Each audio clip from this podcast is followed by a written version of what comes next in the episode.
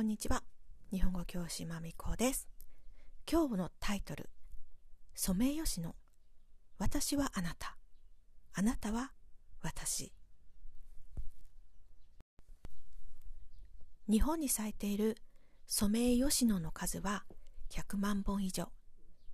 国内の約80%の桜はこのソメイヨシノです。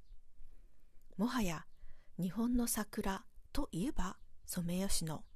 こう言えるくらいの超有名な桜です。今日はそのソメイヨシノのちょっとした豆知識をご紹介します。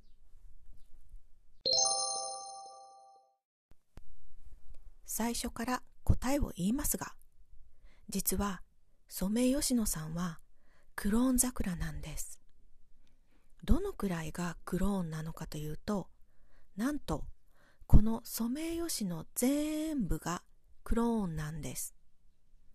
江戸時代末期、1860年代、植木屋さんが大島桜と江戸彼岸という桜を交配して、交配するというのは合わせたということですね。交配してソメイヨシノという新しい桜の木を作りました。あまりにも美しい桜の木だったんです。ですが、桜族の木は種ができないシステムなので、植木屋さんは残念に思いました。そこのところをちょっと詳しく説明すると、一般的に花に花粉がくっついて種ができるシステムですよね。花粉は蜂とか蝶々が運んでいきます。ソメイヨシノの花にソメイヨシノの花粉がくっついても種ができないというシステムなんです。ソメイヨシノに種ができているのを見ましたよという人もいますが、種ができる場合、くっついた花粉の主、まあ、片方のお父さんですね。それはソメイヨシノさんじゃないので、その種から育つ木は、ソメイヨシノじゃない他の種類のちょっと似てるけどちょっと違う桜の木なんですね。ですので、自然にソメイヨシノさんを増やすことができないんです。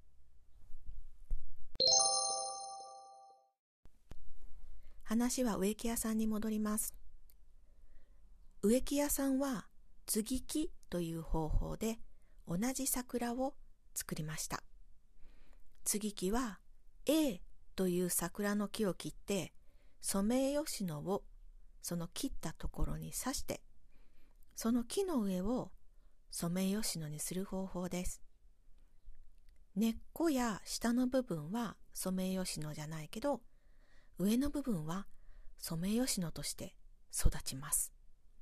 写真を Google Docs に貼っておきます。その方法でクローンを増やし続けて100年以上。現在、私たちが見ることができるソメイヨシノは約100万本になりました。すべて江戸時代に生まれた最初の一本のコピーだということですね。最後に気になるのは最初の一本ですよね。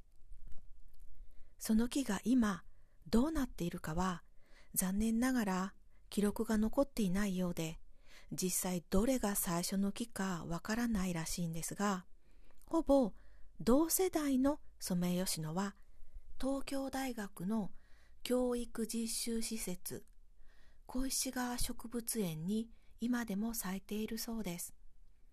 そのソメイヨシノは樹齢約140年かなり貴重な存在です。来年の春、日本でお花見をしながら、このポッドキャストを思い出してもらえればいいです。今日は終わり。日本語教師まみこでした。